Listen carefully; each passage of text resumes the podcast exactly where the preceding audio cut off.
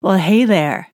Today in the show, Camille Fraser from Ergomania and I are diving into really exciting information that you need to know if you are doing ergonomics assessments.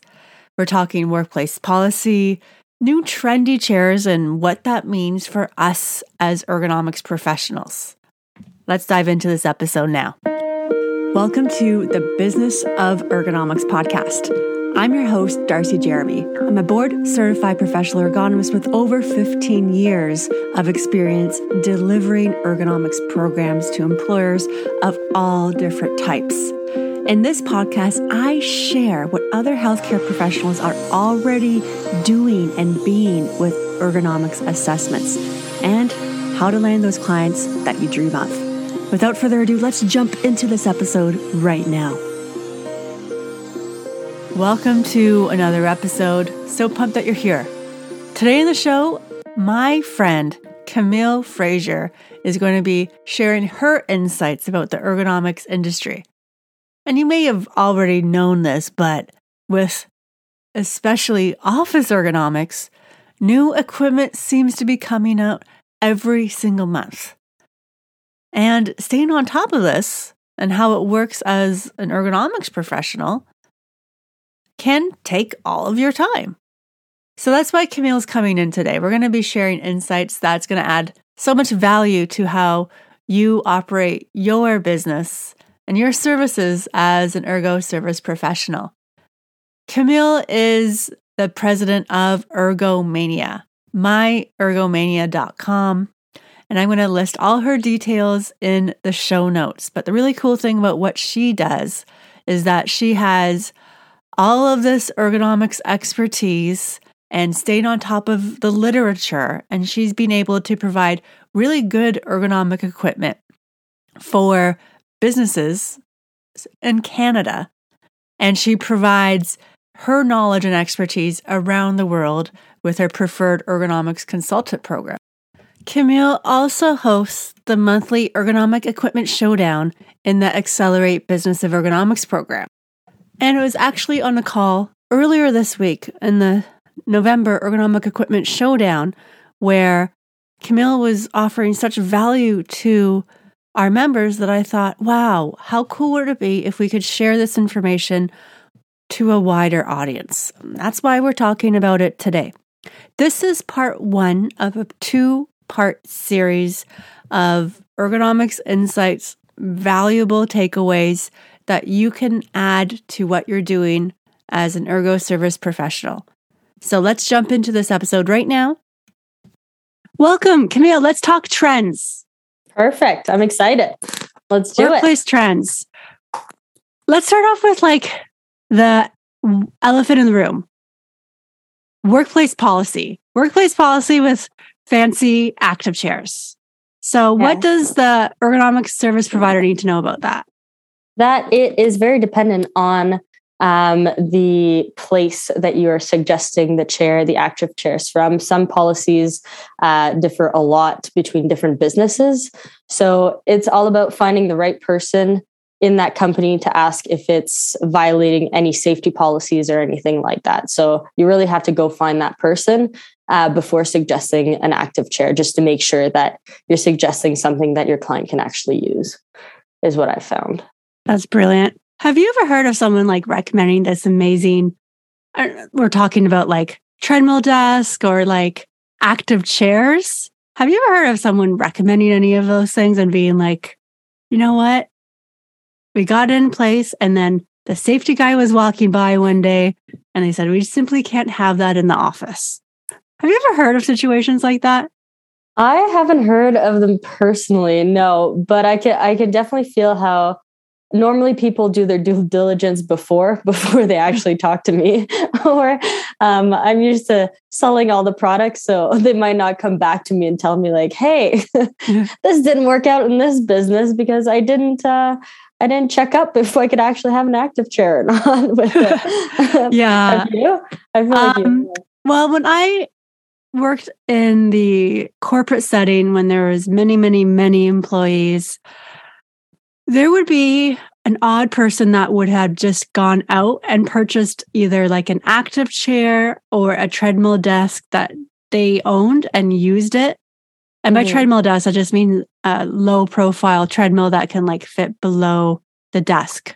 And they were adamant about using it. So I would, as an ergonomist, I would talk about like the the pros and cons and being aware of it. But Mhm. There there from that regard, that's one way that I guess employees were getting around it. But I had never been in a situation when because I think I've done that due diligence and I I would be very hesitant about recommending like new things first of all Yeah. um in the office.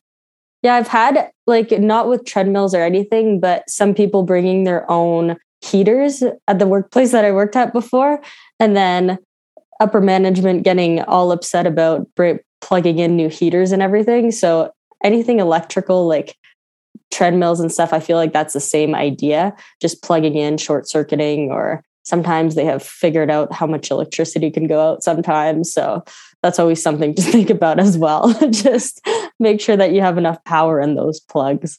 Yeah, and that reminds me too. You did the uh, an ergonomic showdown on heaters not that long Mm. ago. So I'll Yeah. accelerate members if it's winter and if you It have to be winter. recommending elements to get that employee's workplace a little bit warmer, check out that past one. Mhm. Um, yeah. So, like, when it comes to the workplace, we have the opportunity. In fact, maybe it's like never been a better time for um, to be to be able to be purchasing these new types of equipment because, Mhm. As you talked about on the Ergo Show- Showdown, like there's really unique chairs out there. so many, so many are emerging nowadays. It's insane. It's really great at the same time uh, because that means a lot more people are getting into the mindset that you actually have to move throughout your workday and not sit around all the time.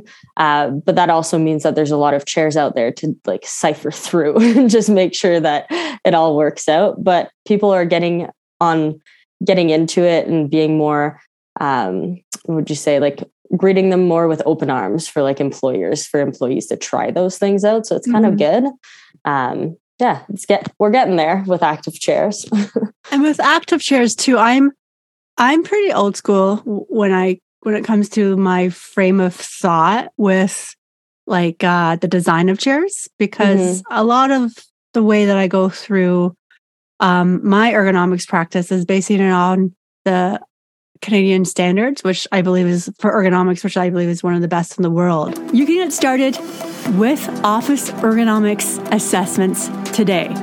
Healthcare professionals are seeing the potential and opportunity to add office ergonomics assessments to their practice and services. Go to ergonomicshelp.com slash begin to get the exact seven-step process that works so that you can get started today without the confusion or overwhelm. Just head to ergonomicshelp.com slash begin now.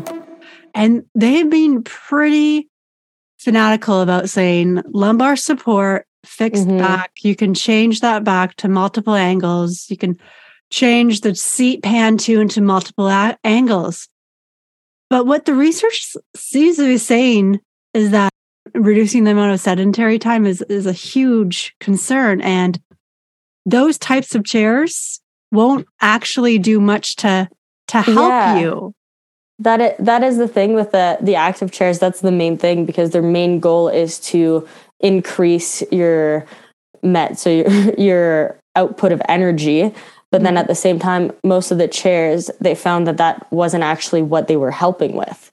So they weren't actually increasing that threshold that you wanted to see but it was helping in different aspects which is like some of the research that's come out quite recently. So that's why more and more people are kind of into it um, it's about like changing um, just a little bit more blood flow kind of in the legs because but it doesn't actually help out when you're most chairs most act- active chairs don't really help out with increasing your energy level so it is still considered like sedentary behavior if that makes any sense It does. And I absolutely it makes a lot of sense. yeah And um navigating the new chairs compared to what like the ergonomic standards say with lumbar support, mm-hmm. setting that up in a way that's not going to cause pain.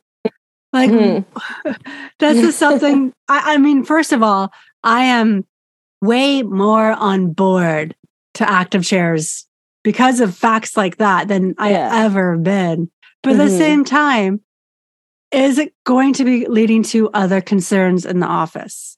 I think I think like everything, um, you know, when we had like the craze for the standing desks and everybody just decided to stand the whole entire day because they're like, oh, I can stand the whole day. And then they found out that the pain just went down to the knees instead of the back. So it just kind of switched its spots. I feel like with a craze like active seating as well, just getting more and more popular, people are just so interested in this shiny new toy that they're going to want to sit in it all the time. And they're going to soon realize that, oh, maybe we should kind of do the same idea as the sit and stand desk, where mm. we still have a good chair, like a good ergonomic chair that gives us all that support. And we switch out our chair once in a while for the active chairs to kind of switch positions throughout the day and just um, move about and have a little bit of movement in the legs. So to get that blood flowing a little bit more. So I think that that's where we're going to end up being. But just like we're right about Christmas. just like Christmas when you try out your your new toy or whatever, you're always playing with it and then the end you're like, "Oh, okay, yeah, this is getting more and more of a routine." So getting people in that routine I think is going to be key into making those chairs successful. Yes. And when you talk about those type of chairs, um so many types pop into my mind. Um, mm-hmm. One of mm-hmm. the big things that we've been talking about in the Accelerate program is the uh, the chairs that allow you to sit with crossed legs, legged mm-hmm. chairs. And then there's the types of chairs like the core chair that allow you to have a lot more movement, like you're sitting on a stability ball. Yeah. So you're actively engaging your core um, while you're working and you're not resting your back on anything. Um, and then we have the saddle chairs too that I know from a literature perspective, the saddle is like very beneficial to reduce low back pain. But I'm just mm-hmm. so surprised that it's being brought into the into office. The office, yeah. Because all the re- well, most of the research so far has been for like dentists, doctors, tattoo artists, like all those types, and then they're kind of yeah, they're kind of trickling into the office setting, which is really interesting to see. Yeah, absolutely. And when you see a saddle chair, um, you might want to Google that, everyone, so you can see exactly what we're talking about because it is not like a regular seated chair. It is, it is quite unique. However, compared to like um, a kneeling chair that, you know, you, sh- you we certainly hear kneeling chairs. I feel it's like a a wave, and mm-hmm. you might hear about kneeling chairs um, every like three to five years, and they might be get really popular, then they reduce. It seems like saddle chairs have have been around for as long as kneeling chairs, mm-hmm. but like they've come out of the blue and they're kind of skyrocketing right now for the office. Yeah, a lot of people. It's been I've seen that trend like a lot of trends like with my company. A lot of people are asking a lot more about saddle chairs and which uh, which size will fit for them and what chair is better and what they should be looking for. So yeah, it's super super interesting to to yeah. see that trend going up. Now, I didn't have a chance to look to see if they had like lumbar support. Do those chairs have lumbar support and the same type of an adjustability like you would see like an ergocentric chair? So some well, most of the saddle, like if somebody's looking for like a saddle chair, normally it's like a kind of a stool idea. So without any back or front support, but there's a lot of chairs now that do have uh, that option. So there's mm-hmm. kind of support in the front on some chairs, and mm-hmm. some chair some saddle chairs have the support in the back as well now. But mm-hmm. with that support is normally kind of like it looks like a plus sign so you can put your legs through in the front. Mm-hmm. so you're not getting that support in the back. And then if it's still meant for your back like if they have that support in the back it's it doesn't seem to have evolved as um as good as a regular office chair for that back support. So mm-hmm.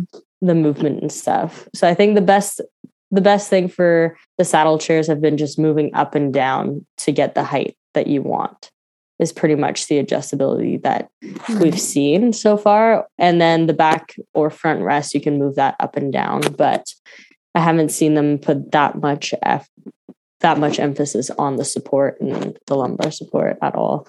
Let's move on to cross-legged chairs. Okay. Um, cross-legged chairs. Are you a fan of the cross-legged chairs? Um, I'm pers- personally, I'm not a person that crosses her legs often. I've never been, you know, when I feel like it's the people that start off when they're kids that cross their legs when they're sitting down and everything like that. So if you're a person that loves to cross your legs when you're sitting, that normally just means that you're not comfortable in your the sitting position that you're in already to like Yeah. cross your legs. So you want a little bit of a difference.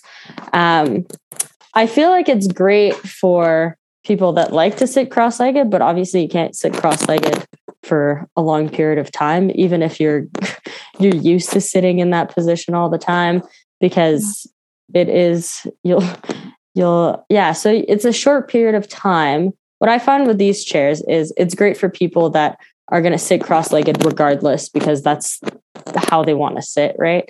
Um, but I don't think that it's a good idea to use it throughout the whole entire day.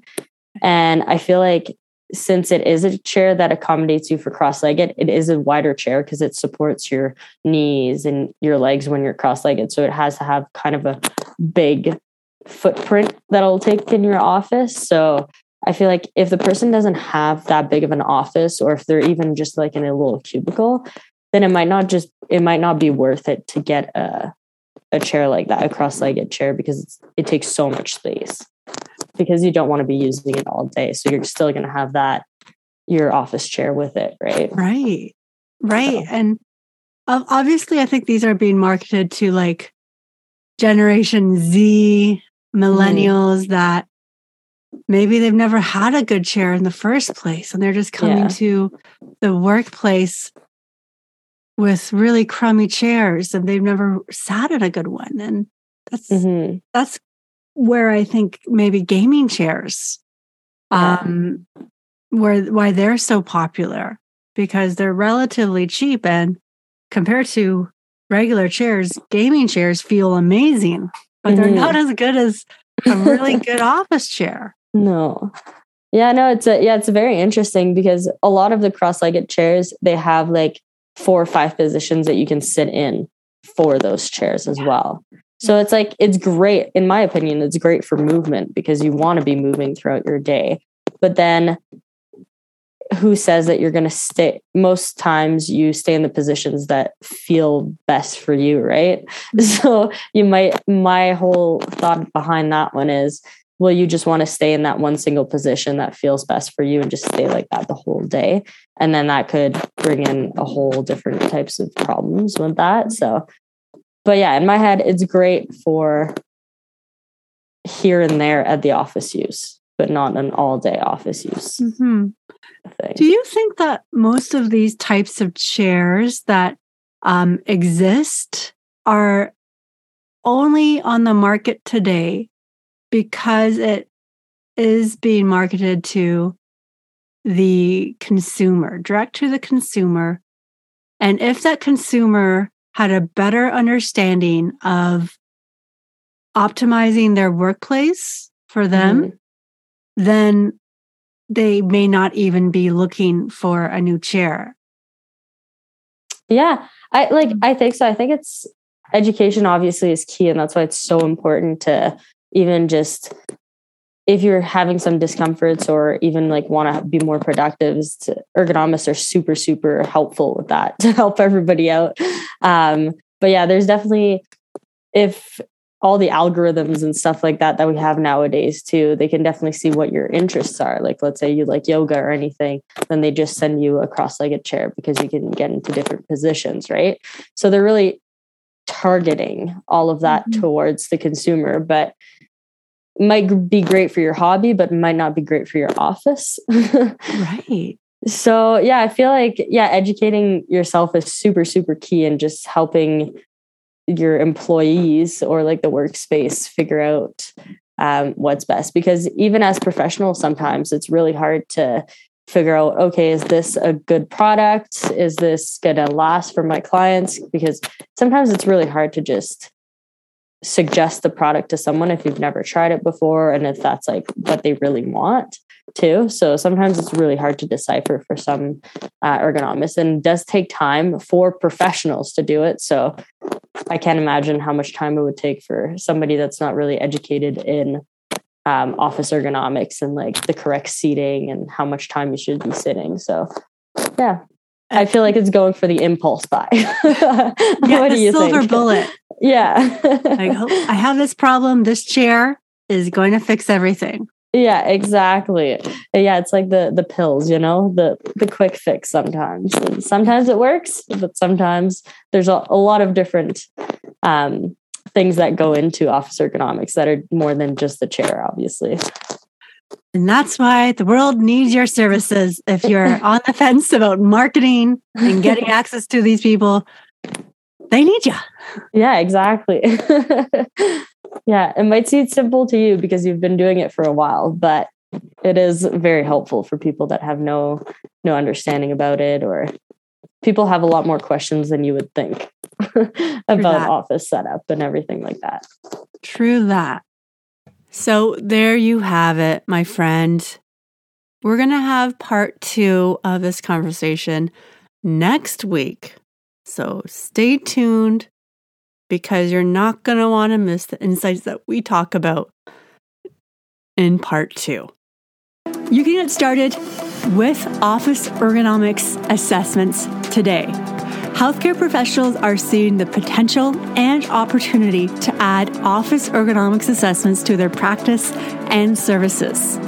Go to ergonomicshelp.com slash begin to get the exact seven-step process that works so that you can get started today without the confusion or overwhelm. Just head to ergonomicshelp.com slash begin now.